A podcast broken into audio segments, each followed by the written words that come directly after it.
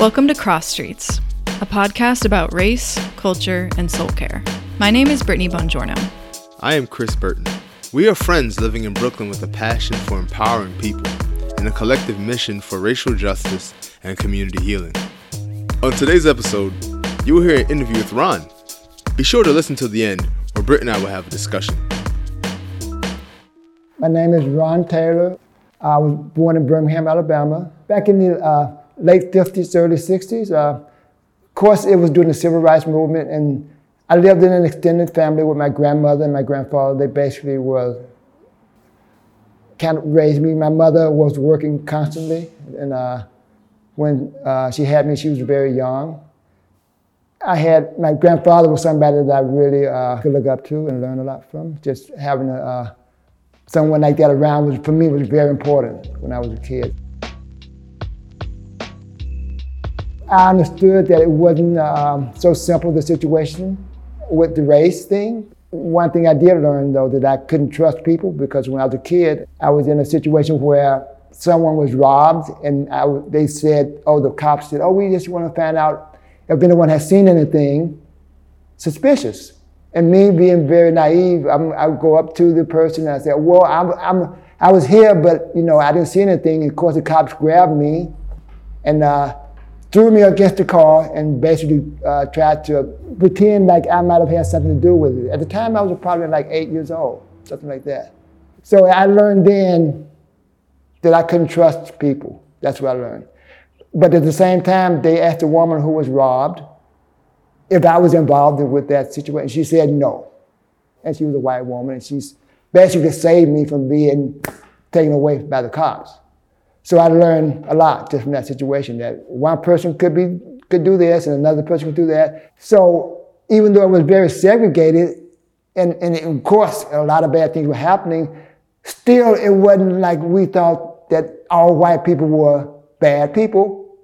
But that's that was when I learned more, you know, because that affected me more. I mean, I always knew that uh, being a black person uh, was very dangerous because of the when the when uh, I was trying to help to solve a situation that I thought I might be able to help solve a problem. I, I realized that they didn't call me to solve the problem. They called me to use me as someone to, to blame. And since it was so segregated and there was a lot of poor people, I always felt like I had so much more than a lot of other people because I did have a stable family, you know, and there was no uh, like violence in the family. It was not perfect by any means, but it was some. It was it was a very stable, and, and we were people that was wanted to do things, you know, and was striving to do things. So I had some good influences in my life, uh, but I didn't really feel it as much until as I was getting older because it was, since it was so segregated, you didn't see a lot of white people. But whenever we would go into an area where there were white people, of course, you uh, you you are you're a target. You know, people always you always felt people not trusting you, people you know not wanting you around. Basically, if you go to a store to, to shop, there were always people right away, what do you want? I mean, they didn't really, they didn't really want you there, and you know it. You know what I mean? So you, you always knew that you were not wanted to. You didn't. No one wanted you to be in these places. You were just a, a problem for a lot of people. They would lock the doors, the car doors, you know, things like that. So, but basically, it was all segregated, so you didn't see a lot of white people.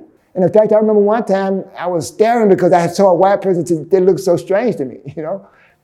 At that time, it was, a, it was very uh, intense because that was during the civil rights movement. So that was when there was a lot of things that were very exciting going on too, because people were starting to um, open their own businesses sometimes, and because you because finally people were starting to do things and having more, a few more rights, and uh, and they were starting to fight for their rights more because it was a situation where it was it was either Martin Luther King was was some people were getting a little bit uh, fed up with the uh, idea of um, turning the other cheek. You know, some people were saying, no, this is getting, it was getting a little bit, um, uh, they felt like they were, it was not enough progress happening.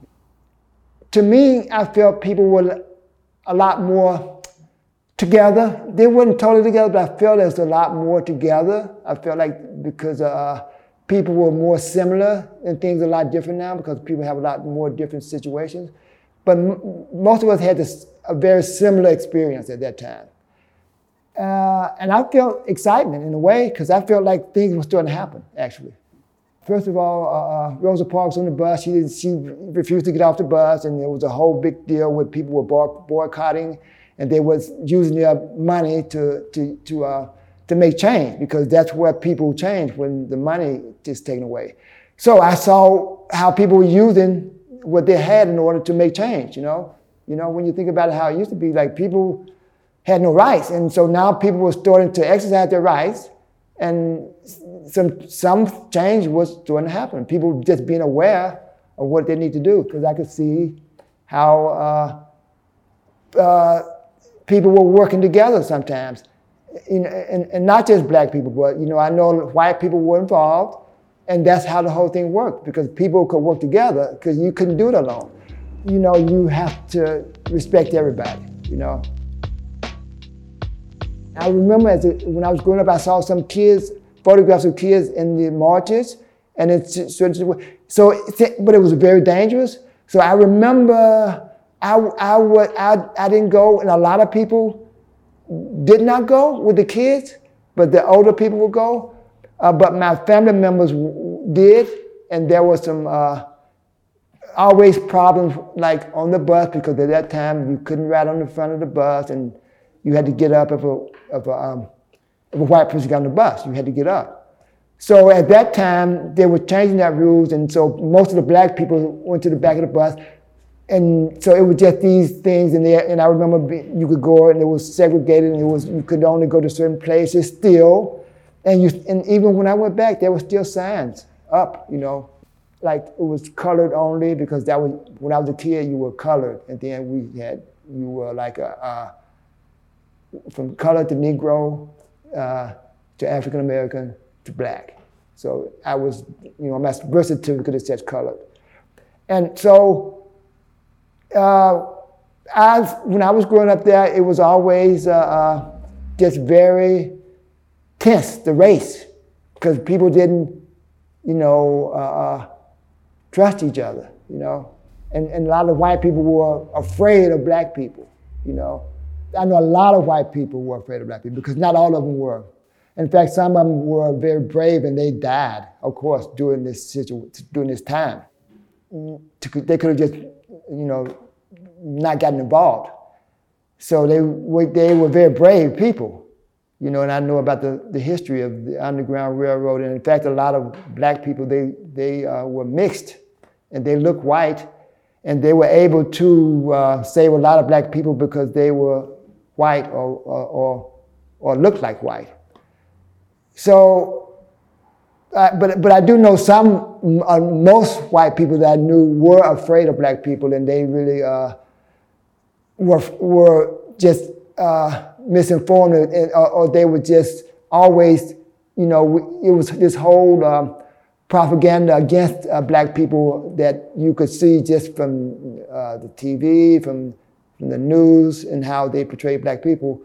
So, of course, a lot of white people didn't really want to associate with black people because of, for many reasons. But many did. Uh, uh and, and, so it was always, uh, uh you know, uh, this whole different idea that, that some people, white people had. The way you feel about people is, is very easy, it, it's hard to hide it.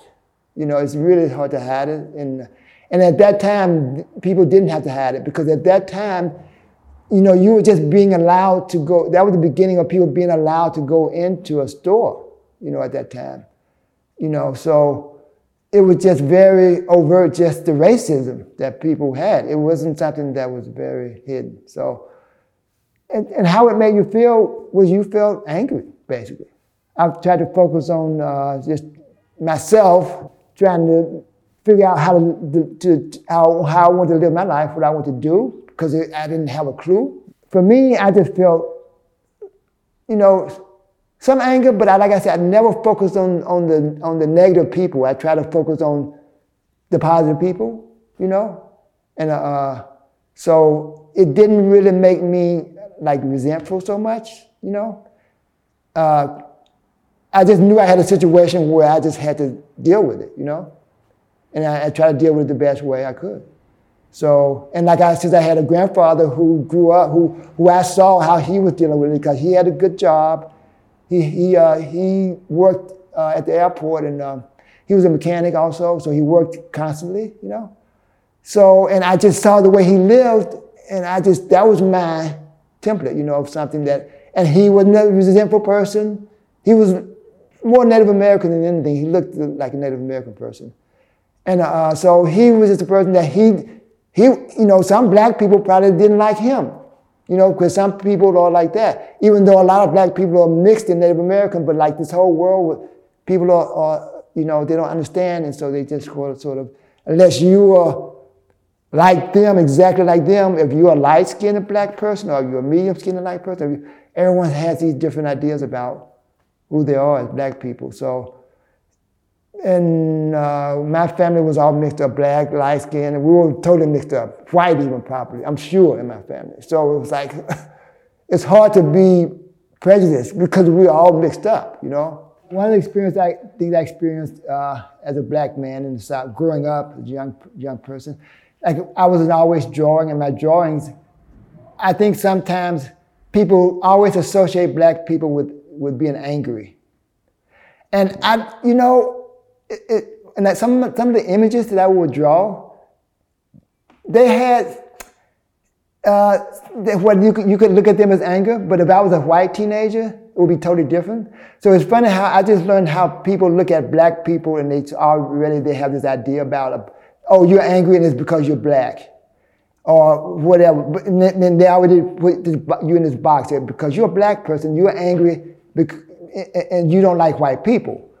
But so for me, it was just how people saw me. I didn't even know what I was. I didn't know I was a black person. I didn't know. So I, I had mm, uh, uh, mixed experiences, but but basically, I always was surrounded by people who, in my family, who who who, who I didn't feel like this this this total resentment. I felt good and the bad. It was never just the bad, it was always the good and the bad.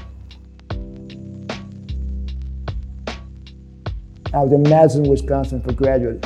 But that was a town that was very, very much a, liberal town. I was in Atlanta before then. So, so moving from Atlanta to Wisconsin and Madison, Wisconsin, which was a college town, it was amazing. Like when Atlanta, it was, there's a lot of people there, a lot of black people there with a lot of power. They had, it was a, and that's why people were there. So, and when I was there, it was already uh, different in the sense that you saw black people doing very well, making money economically, you know, and doing things. So that was already there. And, but in, in Wisconsin, you didn't really see a lot of black people. But I felt, you know, accepted there. I would feel safe walking down the street in the South you really don't feel safe walking down the street if you're a black person.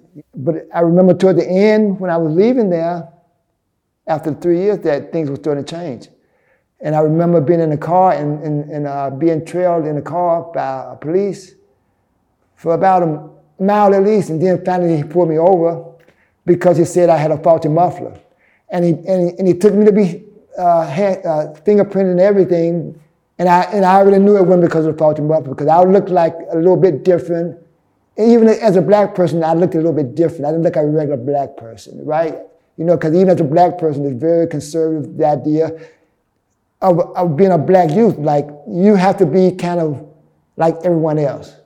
And finally, I got the ticket, and, and, and, I didn't get put in the cell. I was in the holding room. But I knew it was, I felt it was different. It was going to change. But I would say it was always a, a, a, situation where people did not have that idea about black people that they had growing up when I grew up in Birmingham, Alabama.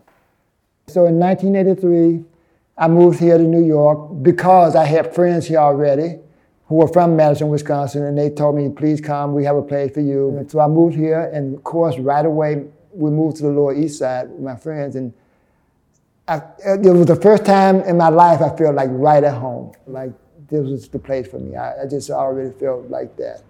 First of all, there were all kinds of people around there. That's number one. And it was just an energy that was there. You know, you can't put your finger on it, but it's just a, it's just the energy around you. The, the, the, um, just the, it was vibrant. It was uh, good, bad. You had drugs. You had, it wasn't gentrified at that time, the Lower East Side. Uh, and it was a pretty Hispanic area. It wasn't even a lot of black people over there at that time at all. I was just another artist, basically. You know, I mean, I was, you know, I couldn't get certain jobs, of course. You know, as a black person, I couldn't get like before. Even you know, before when I get a job, it was always in the restaurant. It had to be in the kitchen. I would, you know, like some people, they could be a waiter, right? I wasn't a waiter type. I didn't, I didn't fit the, the mold for that. Not just because of a black person, because, you know, for whatever reason, but, but also like, you know, here, even though it was a, it was totally different, but you couldn't do certain things. I couldn't get certain jobs. Uh, I, you know, uh, so I, I was having to deal with, so for me, construction was the only kind of job I could get, which I loved in the end.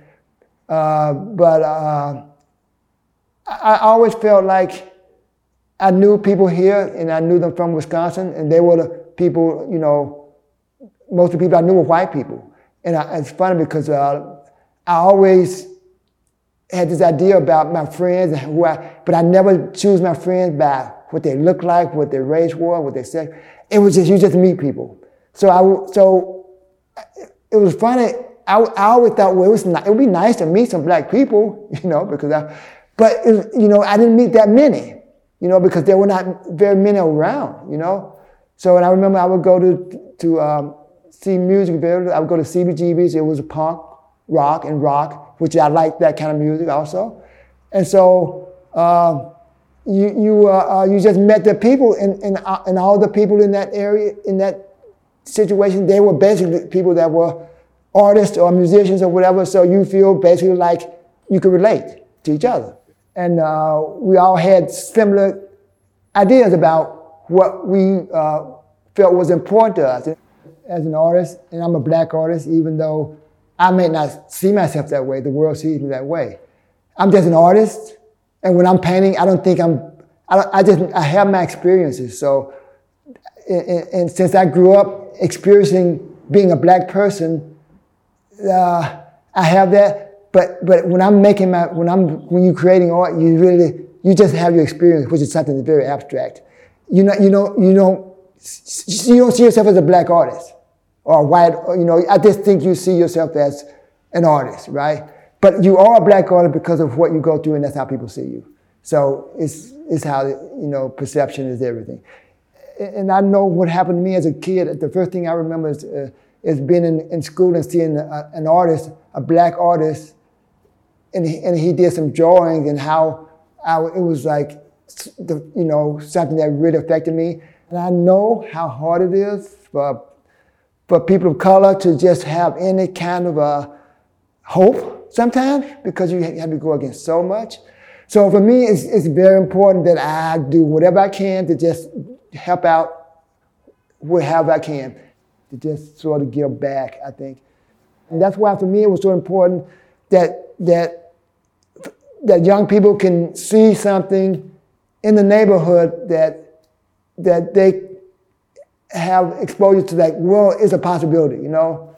So, and I noticed since being here and opening up the space how how it affects people, you know. And so, and I didn't realize to what degree when I first opened the, the gates up, because for years I had it down, because it was just uh, it wasn't really fixed up, and I was just trying to work uh, in the dark here so when I realized how it had affected people, I was, it just really encouraged me more to do it. So for me, I, I, get so much back, you know, from that, you know, doing it. And it's, it's, it's something that I, I feel like it just, if you don't do it, you're just really not doing the right thing, I think, you know. I think that audio is very valuable and, and many people don't see it that way. But, but because of uh, the experience that we have, like, like, like I as a kid, I remember, you know, it, it was something that it wasn't as valued because in the United States, it's not like in some other countries where it's something that was always ingrained. And in the South, it wasn't something that was valued so much in the South where I grew up. You know, it was just something on the periphery. It wasn't something that you could do uh, for a living. It wasn't something that was important, especially visual art. Art has influenced me uh, because, first of all, like, it's a therapy. Because whenever you do something, uh, first of all, also I'm, I'm, pretty good at it. I could do it, you know, and I practice and I work really hard at it, and it gave me focus, and it keeps me grounded. You know, it keeps me humble. It keeps me working hard, and it keeps me realizing that you're never gonna get there. You're always gonna be going to get there. You're never gonna get there. So, and, and, and you can learn a lot about yourself. And, and also, when you when you art, when you're in art, you spend time alone. So you, you have to get to know yourself if you're an artist. You, you and you have to kind of like yourself a little bit. It, it helped me just, I don't think I would be alive without it, to be honest with you, you know. I always felt like when I was growing up as a kid, you know, because most people don't think they're going to live very long, and I didn't either. I thought, well, I don't know how, I just don't know what's going to happen because I know how the world is. And I know as a black person, you know, anything may happen at any time. And I know situations happen. So for me, art, it, it kind of gave me uh, uh, a grounding. And, and, and, I, and I, I was able to get in touch with myself and I was able to get out a lot of, uh, get out a lot of things that, that I needed to get out, like just expressing myself, expressing the feelings that I have. And I also, uh, I, it, it, it, enabled me to go to college, go to graduate school, enabled me to move to New York, enabled me to do a lot of things it can, it can give you a lot of freedom because then you're not afraid to be different, you know? Because you feel like it's actually good to be different. So back then it wasn't good to be different. Now it's actually okay to be different. So that's what I, for me being an artist, it was just freeing. It was, I could do whatever I wanted to do and it was okay. So once a year, I open up my studio uh, slash gallery to showcase young people's art in, in, in the neighborhood. I've seen a lot of potential. I see, and, and, and, and not that that's the main thing, because it's mainly just to have the, the conversation and having it out there, but I've also seen the very good art that, that got, got really, really potential to do a lot, you know. The one impact that it had on the community is that it creates some excitement a little bit and I, and also it, it, it, you you meet other people and you and you make friends. Like I met a lot of uh, young people over here, which is which is great because I I like interacting with teenagers. In fact, I feel like I'm like a teenager. I listen to the same kind of music. Anyway, so I met a lot of people over here, teenagers, and and, and, uh, and that are artists, and I and I try to encourage them and I remember meeting a person, I, if I have any materials, I say, oh, you need some canvas or you need this. I'll, so anything that I could do to, to encourage people, I try to do it. And mainly just seeing another person do it, and when they come in, they see what I'm doing, that's already encouraging. I mean, I just do what I can do, right? I don't think, I think that you don't have to be like at, the, at some famous person to be a, a, like a big influence. You could be anybody, you know, because I've been influenced by people you know, homeless people or, or people with nothing. But so I don't think you have to have all this position to be an influence. I don't. Uh, uh, so, and for me, it's important to, to, to, do whatever I can do because because it also is good for me too. Because I think that you, whenever you do something that's that's helping other people, is also going to be helping you. I think it's just it's just you cannot get around it. I think.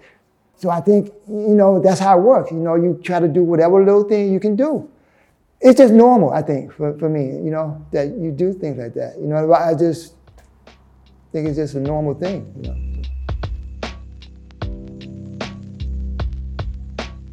Hey, listeners, thanks so much for joining us on our very first episode of Cross Streets and for our conversation with artist Ron Taylor.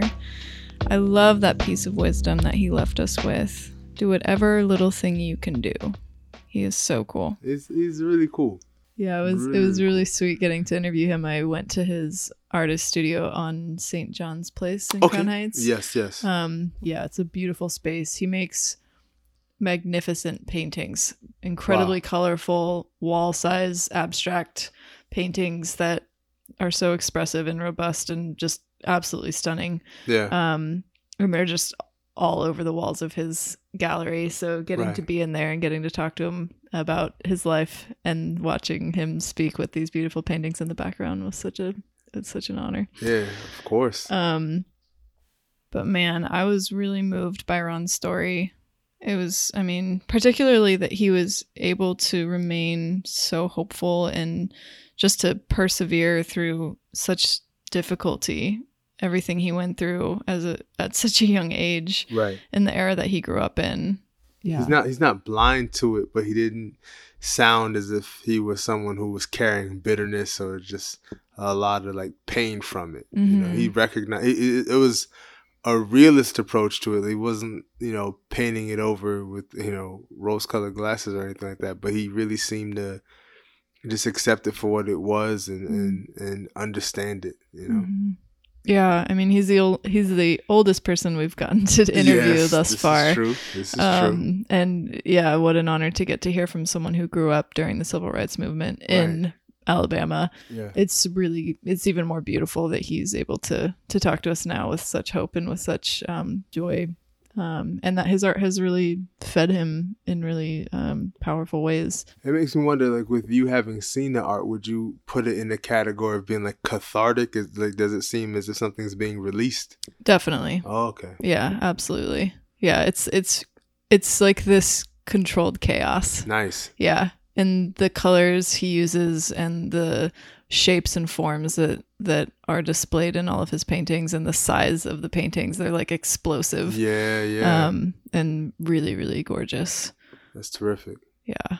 Yeah so before we got on air i was just really um taken aback is not the right phrase but really just attentive to how um much ron would speak about like his white friends and I was sharing um, with Brittany off air that in a conversation with another um, black man who grew up in you know similar circumstances, like uh, you know went to went to private school and, and as a result has a lot of white friends, um, and we both were talking about how as a black man, I'm sure as a black woman, but we can't speak for black women because I'm I'm I'm not a black woman, but um, as a black man in my experience having white friends is a lot like going to the pool.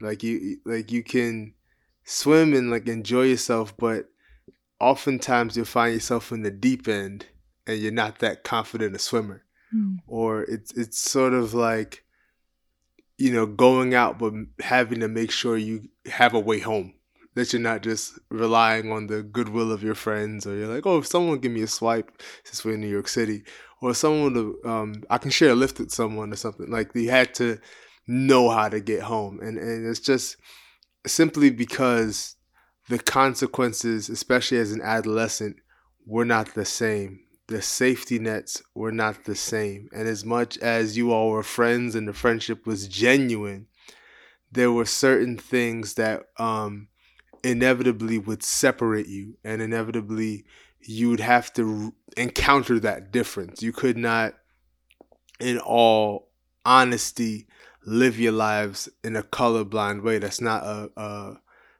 a privilege or luxury that you could afford. And so there was always a sense of like, let me make sure I don't go too deep in these waters, or let me make sure that I, I, I know how to get back to the crib because it's just there's a cost to it and there's a risk to it and if you're not careful about it if you're not conscious of those things it can lead to a tragedy hmm. yeah. is it kind of like you you looking out for yourself like you kind of had to take care of your own because you, it was like a trust and a not being able to rely on your white friends? it, because not and not because you think that they're just like malicious and there's like a wicked undertone. I'm not i'm not saying that. I'm sure that's happened in some people's lives obviously but that's happened like with any group of friends right? But what what i'm talking about more is like there are things in life that are unsaid yet understood.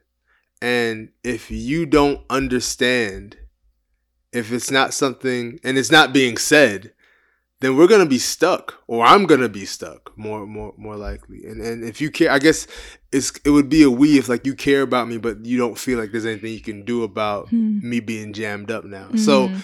the things that you don't, as a white person, you just don't have to be prepared for. Mhm. That if you take me into a situation that um. I, I'll just give you one that's like trivial. So like I remember, and this is as an adult. So I remember like my first year in seminary, we went to um there's a lot of bars in Richmond, Virginia. And I remember feeling like super uncomfortable when my classmates took me to this bar that just had like mad German flags everywhere and just like I was like, yo, I I don't know if this is gonna be a good idea. And then they wanted to go with me to a um a bar on like the black side of town. It's like, yeah, let's, let's just go to. I think the place is called. Let's say the place is called like Chuck's. Let's go to Chuck's. And I was like, I don't like y'all are kind of like making like a parody of it. Like I don't know nobody at Chuck's. Number one, like we, I would just be walking in there a stranger just like you. So I don't know what kind of situation we'd be walking into.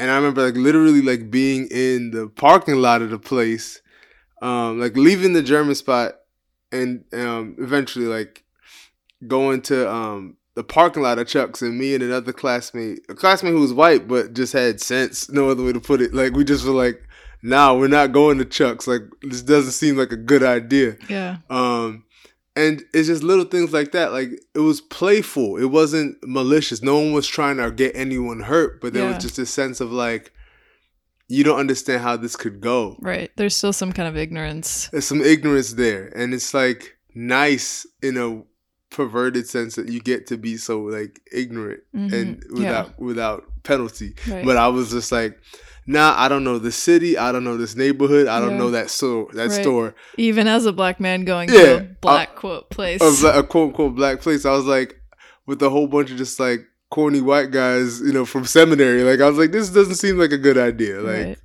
You know, so I just remember. Um, so I just use that as a, and that's a trivial example. I'll be the first to admit, but I use that as an example of my larger point, which is just that it's it's a stumbling block. It's something that um hurts the relationship from having like a fullness to it. Is like if you don't know the rules I have to play by. Yeah. Because if you think I'm playing the same game you're playing, you're not paying attention. Yeah.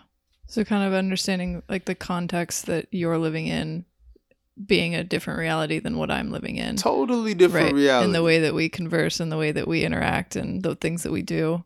Everything is different. Right. everything is different and if you can't honor that then you like if you if you're so adamant that what i'm saying if you're listening to this right now and you're so adamant that like what i'm saying is untrue then i feel sorry for you because there's a lot that you need to um like peel back and, and wrestle with and and really consider and, and the reality is that in the united states the life of black people and white people is not a synonymous reality. We're Mhm. not there. hmm Uh, there's a lot of data that someone could share with you about, like, you know, income inequality, wealth inequality, things of that nature.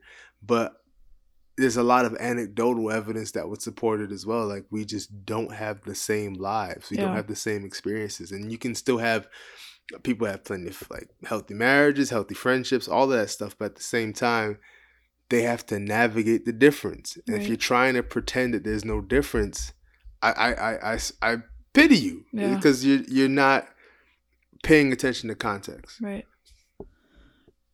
Yeah. Ron talked about as a kid, his family, his parents specifically, I think, um, really taught him to respect all people. hmm And even growing up in, in Birmingham, Alabama, and, Yeah. and during the civil rights movement, and his parents um, teaching him that, it made me wonder what was your experience growing up with with your family um what was your understanding and sort of like awareness of white people white culture um the difference between the ways that white people were treated versus the ways that you were treated and what was kind of like that dialogue between you and your your family Yeah, I think my family taught me to, um, in a similar way to what Ron was saying. Yeah. Like to just respect people and, and, and treat people well, you know. Mhm. Um, I, I think I more learned it from like my peers. Mm-hmm. Um, it's it's crazy to think as you were asking the question. I, I thought about how much like the O.J. Simpson trial really shaped my view on on on race as a kid.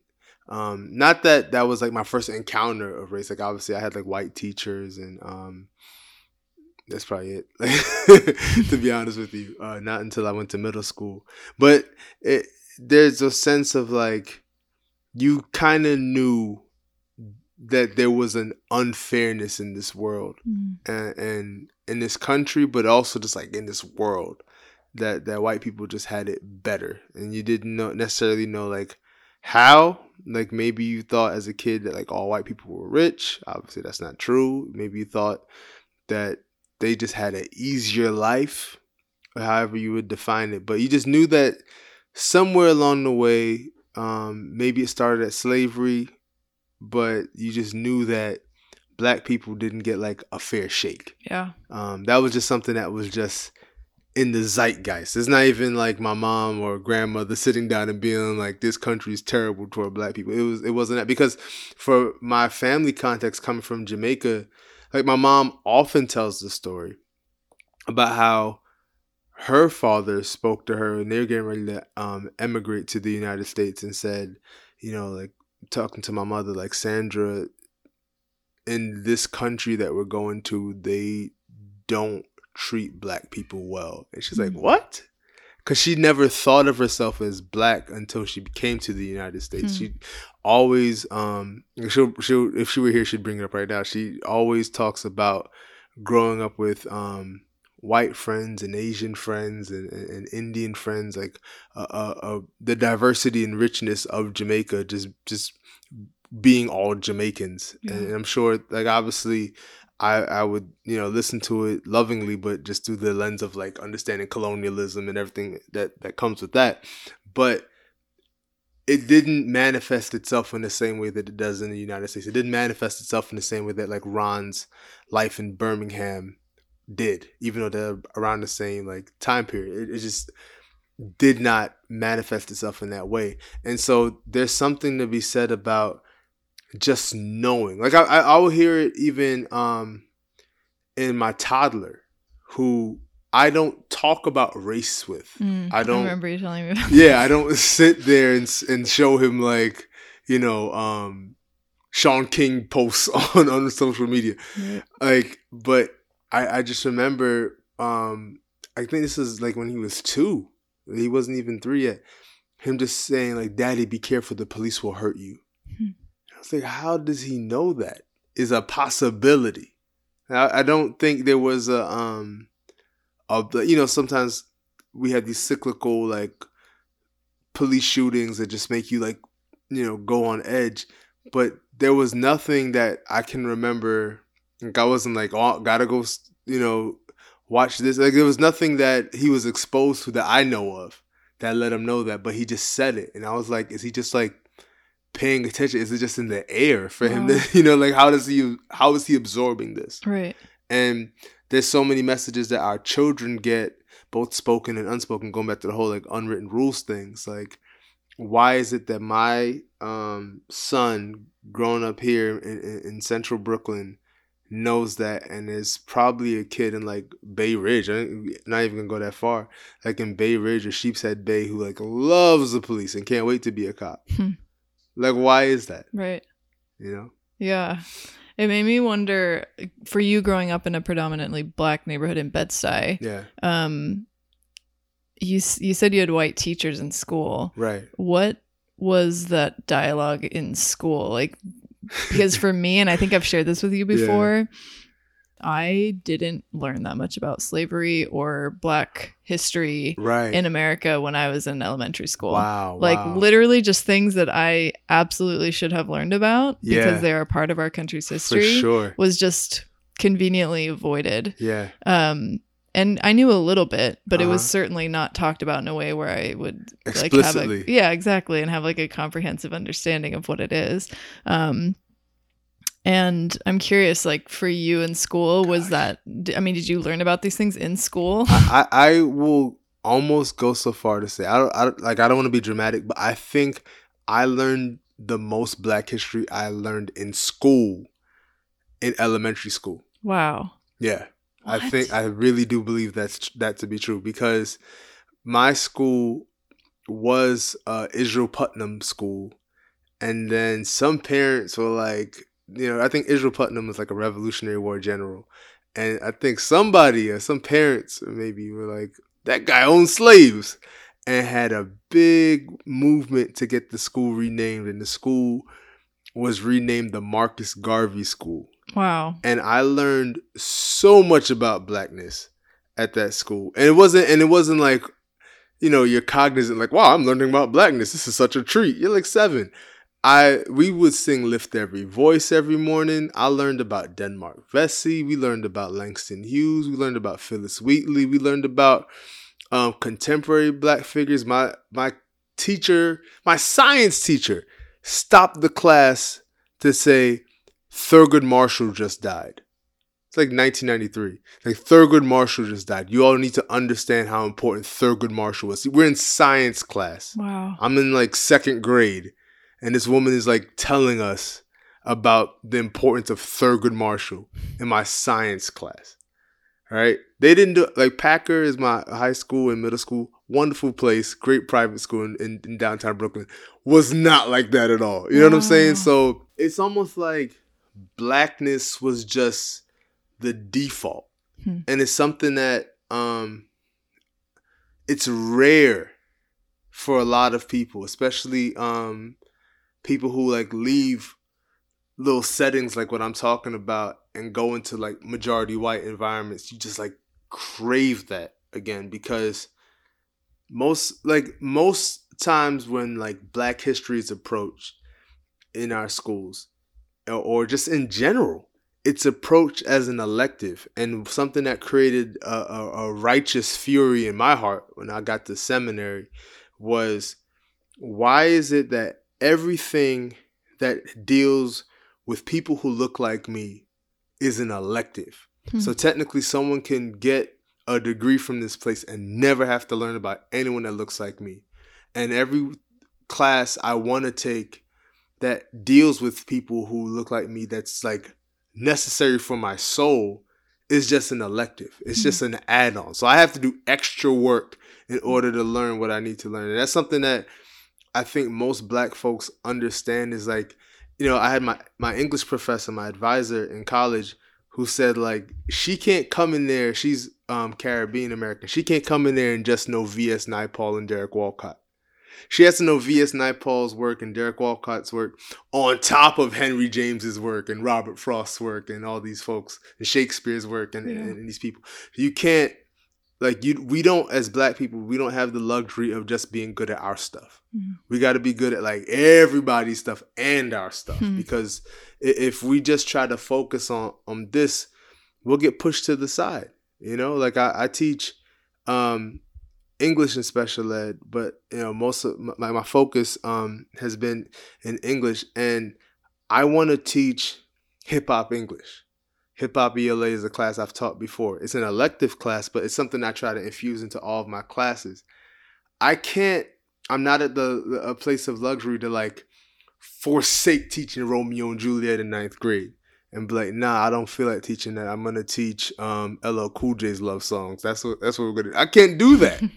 and so I have to know my stuff and the um the systems things. Like I have to I have to do that work because otherwise my kids will perish because they'll they won't know the stuff I have to give them and then they won't be able to like converse with another teacher because I'm not gonna teach them forever. They're gonna be stuck. Right. What do you mean? Like you know, you don't you don't know who Robert Frost is? What's wrong with you? Hmm. Who taught you? You know what I mean? Like that's that's how it'll be received. So it's just this sense of like we've always had to do the extra work.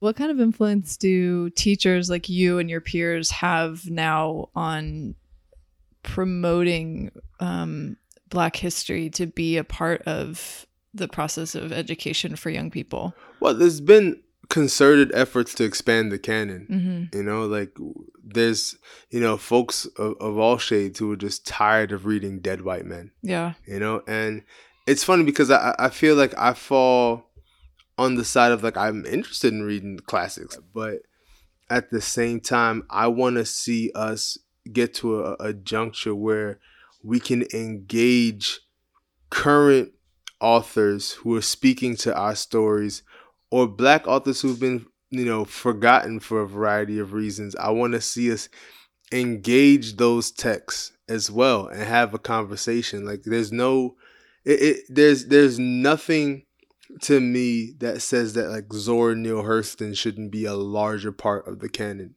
You know what I mean? Like if you mm-hmm. read this woman's work, it's incredible, impactful, and speaks to what we're talking about on a day to day. There's nothing that says to me that Lorraine Hansberry shouldn't be read. You know, and, and and not just in some cute way where we're looking at a raisin in the sun and we move on. Like let's really dive into the work that these folks did. And and let's dive into the work that contemporary writers are doing now. You know, like it, it's important. Students need. I, I'm of the mindset that students need to see themselves in the text. Mm. It can't just be something like even if you're teaching Romeo and Juliet, and sometimes we've you know we've done things like uh was it um Sharks and Jets like the the the classic um movie that West Side Story. That's my mom was slipping. So like we we've had we have things like that, but like how often are teachers venturing to put the students into the text? Yeah. that's that has to happen. Mm-hmm. That that's a critical aspect of it. Otherwise, you're not going to have any buy-in. You're going to be so removed from it. Like, why do I need to care about this like family in Italy? Like, I'm. I'm not in Italy. I've never been to Italy. I'm from like pizza. you know what I mean? Like, if you can't bring the text to life, then you you failing them. You know, yeah. like my favorite um time was when I you know teaching across uh grade levels, but in one class we were dealing with Fences by August Wilson, and in another class we were deconstructing um UGK and Outkast International Players Anthem, and just like really being able to like dive into like the traditional sense of like reading an August Wilson play, but also seeing how um, there are worthwhile things, things that can help prepare you for the regents and other uh, standardized tests, and, and just write and make you a better writer in general. That like Andre three thousand uses a hell of a lot of literary devices. You know what I mean? Like so, mm. being able to like legitimize um current culture and popular culture um, in the eyes of you know the powers that be is something that's important to me but also empowering the students to see themselves in the text and be like oh like when i'm listening to travis scott like travis scott is using like rhetorical devices as well like that's that's that's lit.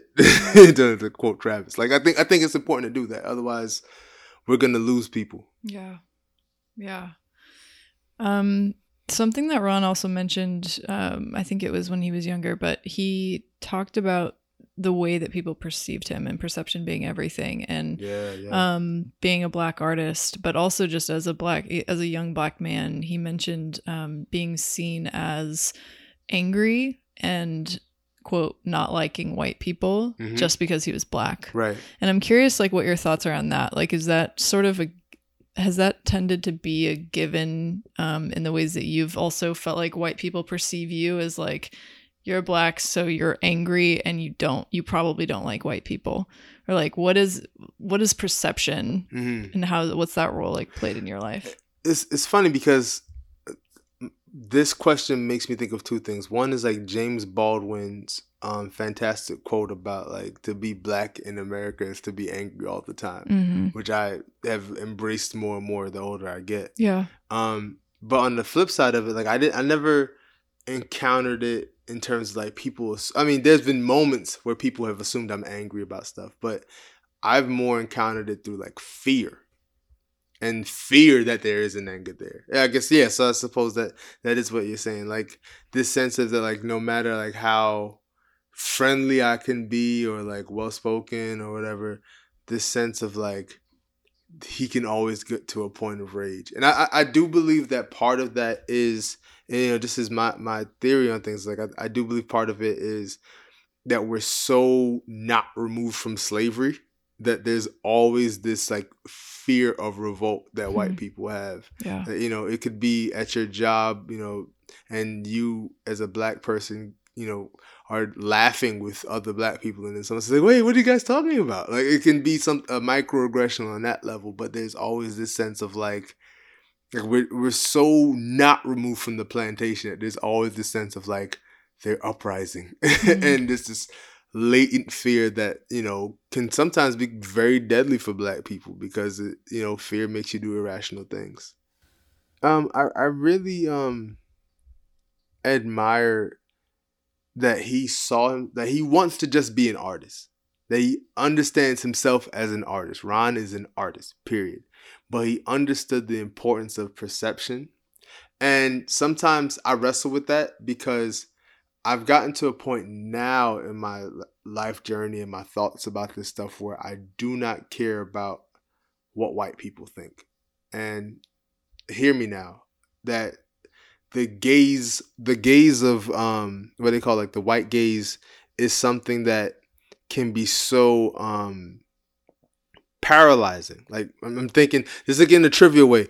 Nicki Minaj and, and Cardi B got in a fight at like Fashion Week and there was a response to it that was like, "How could y'all do this in front of white people?" And it's like, who cares? Like, it- like I'm I'm not here to try to impress you or legitimize my presence. And in my day to day life, there's a sense of like, look, I can't live my life begging for your acceptance or acknowledgement. Hmm. Like, I just don't care anymore. Mhm. I did care when I was younger because I didn't know any better, but now there it's it's so meaningless to me. Like I'm just going to live my life excellently and if you appreciate that good for you, but if you don't, it's your loss. I can't afford to cuz we've had too many people, too many in the cloud of of black witnesses who have you know perished and never been acknowledged by by the so-called like white mainstream or at best if i'm excellent they'll just find a white person to compare me to Yeah. like let's say we do really well at this podcast and they'll be like wow chris is like the white howard uh, the black howard stern or something i don't want that I don't want that either. right Yeah. you know he's, he's like the black walter cronkite i want, I want, I want that one to be me Yeah. You know, so I respect where Ron is coming from, but at the same time, I appreciate that he understands um, how he's being perceived, and it's not to me just like trying to acquiesce himself to white people, but just being like, this is good art, and you know, it's made by a black person, sure, but it's art. hmm You know, I respect that. Right.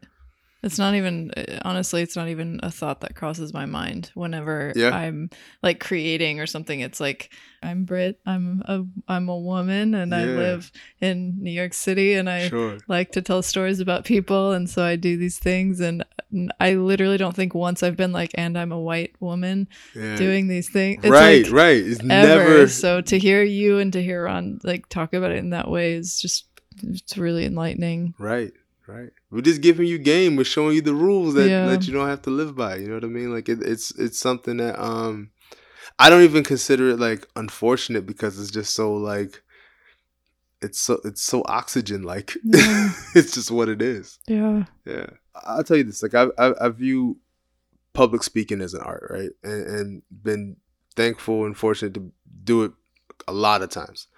And when I was in school, like high school and college, the amount of Martin Luther King comparisons I received were out of this world. The amount of times I've been told that I'm articulate Hmm. is just too many. And I remember um, dating a white girl and, and complaining about it to her, and she was like, "Well, no, they just they just mean they just mean you're speaking great." And I was like, "This isn't gonna work."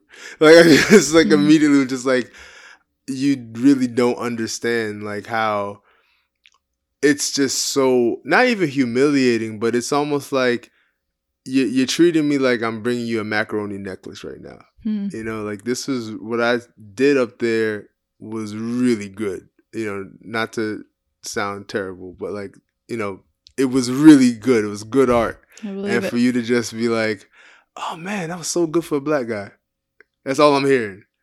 You know, and it's it's really, really just um like it was annoying and then sometimes became infuriating because like you're mm-hmm. not even listening to me. You're mm-hmm. just filling a box. You know. I'm sorry about that. Well, it's not. It wasn't you. I know. Still, uh, just, yeah. you know, it wasn't you. I, I, I just feel like you can't. Um, like the the vastness of like what white supremacy has done. It's like, who can apologize for it? Yeah, All you can do is do better in your own life. definitely. Yeah, it's just too much. It's be like it's so presumptuous to be like, I apologize for like five hundred years of slavery and oppression. it's like, all right, you gotta pay me some money for that. Like, you know what I mean? Like, it's like, what's words? Yeah, Yeah. there are there are actions to be to be taken for sure. Actions, actions, actions. A couple of actions, um, actually, is uh, Ron Mhm. briefly mentioned this in his interview, but he is a part of the Arts to End Violence Festival here locally in Brooklyn. Um, so that's one thing that our listeners can do is oh yeah, go and support um, the local youth in Crown Heights and Mhm. in um, Bed Stuy. Um, it's usually in April, and uh, for the last several years, Ron has actually hosted the Arts and Violence Festival um, and gallery show in his gallery uh, in Crown Heights. So you can Google that and find that. We'll also include it um, below. Mhm. And yeah, so in addition to that, I think making an effort to see shows in your community at smaller galleries to support local artists and not just visiting well known museums is another great way to learn about people around you and to get to know your neighbors. absolutely. Yeah, Going beyond your comfort zone. exactly. Um, I know that there's a lot of schools that have like galleries. Like so for example, um the school where I work, it's like a school for the arts. And so in your local community, like just walk like honestly, it can, it can be as simple as walking to your nearest high school and just asking them if they need like a donation of supplies. Yeah, and how and and how you can support because if you take it on that local level of trying to be like a patron of the arts in that way you know su- supporting like going to like a local school play like if they're having a musical and stuff like that whatever it is that really does make a difference. You really can make an impact on that personal level. Sometimes i think we understand the magnitude of these problems or we, we glimpse it and we're like oh we gotta solve all of it no just try to start on the most local level like what art is being created by young people in your immediate environment and try to be a patron try to take care of them I love that. Yeah, there's a lot of need out there too, Yeah. just for being able to contribute to sending kids to creative camps and different Yes. art programs and things Mhm. like that. So These things cost money definitely, sure does. Well, guys, we are so thankful that you joined us today and for just contributing to the conversation. We hope you enjoyed our time with Ron and that you've got some practical takeaways to try out in your own lives. yeah yeah thank you guys so much Talk to you next time.